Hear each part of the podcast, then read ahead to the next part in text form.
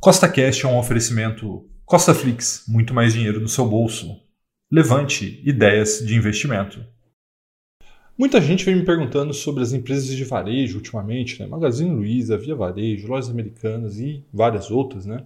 Perguntando se elas podem quebrar e a resposta é que sim, elas só não podem quebrar como provavelmente quebrarão. E esse é o tema do nosso podcast de hoje. Então, se você já gostou do tema desse podcast, segue o Costa Cash aí na sua plataforma, pois são três podcasts por semana, sempre com o mesmo intuito. Colocar mais dinheiro no seu bolso. E lembrando, nada do que eu falo aqui é uma recomendação de compra nem de venda, é apenas para te inspirar a investir melhor. Tá bom? Então vamos lá. Está na sua tela agora o gráfico dos últimos 12 meses do Magazine Luiza, né? Ele já está negociando a R$ 2,13, uma queda de 90% nos últimos 12 meses, tá? E isso não é uma exclusividade da Magazine Luiza. Veja agora o gráfico da Via, né? Via Varejo, a famosa aí é, empresa de varejo que tem muita gente comprando, a Vara, né? Veja que quem comprou Via que tomou a Vara, né? Porque R$ 1,85, né? Já caiu 82,56% nos últimos 12 meses deve cair até mais, tá? E veja que não é um problema com Magalu, não é um problema com Via. Veja agora na sua tela as lojas americanas, né? Aí que compõem a B2W Digital, então a gente está falando de sites como Americana, Submarino e tantos outros, cotada nesse momento a R$ 12,54, com queda de 80,82% nos últimos 12 meses. E aí, com essas quedas significativas, tem muita gente me perguntando, Rafael, e as empresas de varejo? E as empresas de varejo? Então eu resolvi fazer esse vídeo para te fazer um alerta, tá? O destino de toda empresa de varejo no Brasil é a falência, tá? E eu vou te mostrar o porquê ao longo desse vídeo, mas é importante olhar a história para a gente lembrar vocês que estamos no Brasil, né? Empresas de varejo por aqui não tem um bom histórico. Dá uma olhada. Eu vou citar aqui somente algumas empresas que quebraram de varejo aí no histórico no Brasil, grandes empresas. Né? A primeira já está na sua tela é a Arapuã. Lembrando que a Arapuã era uma grande empresa de eletros. Tá? Também tivemos aí o Mapping, inclusive está tentando voltar aí, mas enfim, a questão é que quebrou, né? E agora se voltar vai quebrar de novo.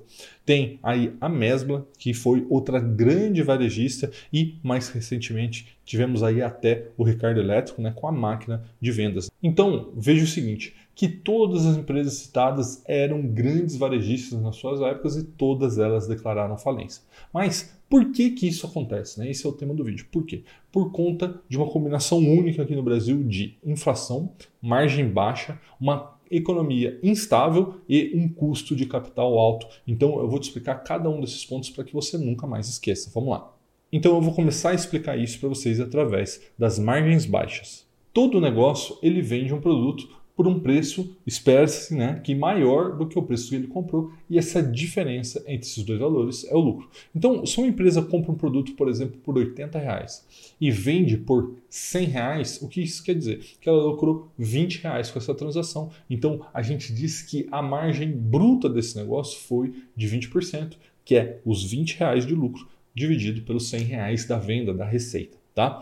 Aí, a partir desse lucro bruto, a gente vai originar um lucro líquido, né? que é quando a gente tira os custos fixos deste lucro bruto. Então vamos supor que nesse exemplo aqui você pegue todos os custos da empresa e divide pelas suas vendas. Então cada venda teve ali, por exemplo, um custo de R$ reais. Tá? Então se você pega ali a venda por R$ reais, R$ reais do produto e menos 7 do seu custo de venda, você tem ali 13 reais de lucro líquido. Então, qual que é a margem líquida desse negócio? No caso, no exemplo aqui é 13%, que é os 13 reais do lucro líquido dividido pela receita. Agora, dá uma olhada na margem líquida da Magazine Luiza. Bom, como você pode ver, primeiro que parece uma montanha russa, né? Ela sobe, desce, sobe, desce, mas mesmo quando sobe, quando foi seu pico ali em 2019, foi de 4,64%. Ou seja, a cada 100 reais que o Magazine Luiza vendia em 2019, ela ganhava R$ 4,64, ou seja, muito pouco dinheiro,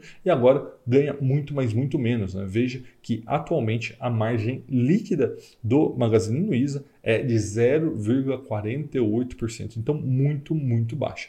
E aí, aliado a essa questão de margem muito baixa, nós temos a inflação. Então, imagina que você é um varejista. Tá? E aí você vende um celular ou qualquer outro produto em 12 vezes sem juros. E aí você vai recebendo aquela parcelinha todo mês, né? Então você vendeu por, vamos supor, R$ 1.200, você vai receber 100 reais por mês, né? 12 vezes sem juros.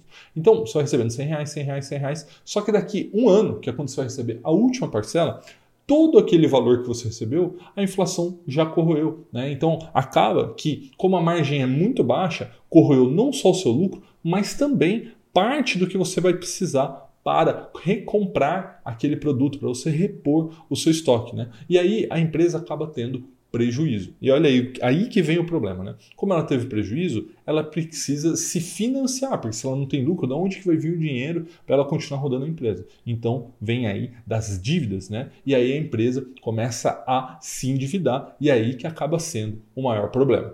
Então, está na sua tela agora o gráfico da dívida líquida por EBITDA do Magazine Luiza. Né? Então veja que até ali 2020, né, os anos de 2017, 18, 19, 2020 estava negativo. O que, que isso quer dizer? Que ela tinha mais caixa do que dívida.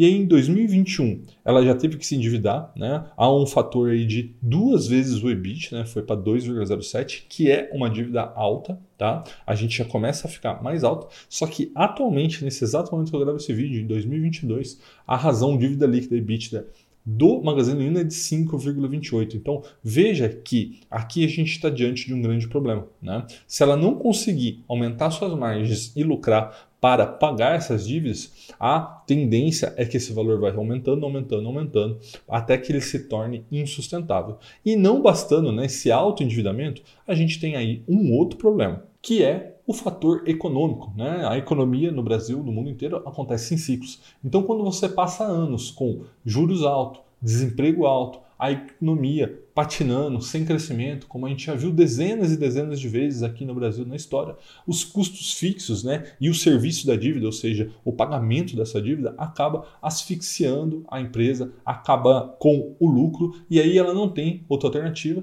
e continua se endividando e se endividando até o ponto que ela não consegue se endividar mais e acaba quebrando. Tá? Então presta atenção no que eu vou te dizer agora o destino de toda empresa de varejo no Brasil é a falência. Tá? Inclusive, este é um mercado tão competitivo que o próprio Jeff Bezos já disse que a Amazon, a maior varejista do mundo, um dia pode quebrar. Então, não invista em empresas de varejo. Inclusive, eu considero o varejo, a, o setor de proteína animal e o setor de companhias aéreas os três piores setores que um investidor pode investir. Tá bom? Um forte abraço e até a próxima.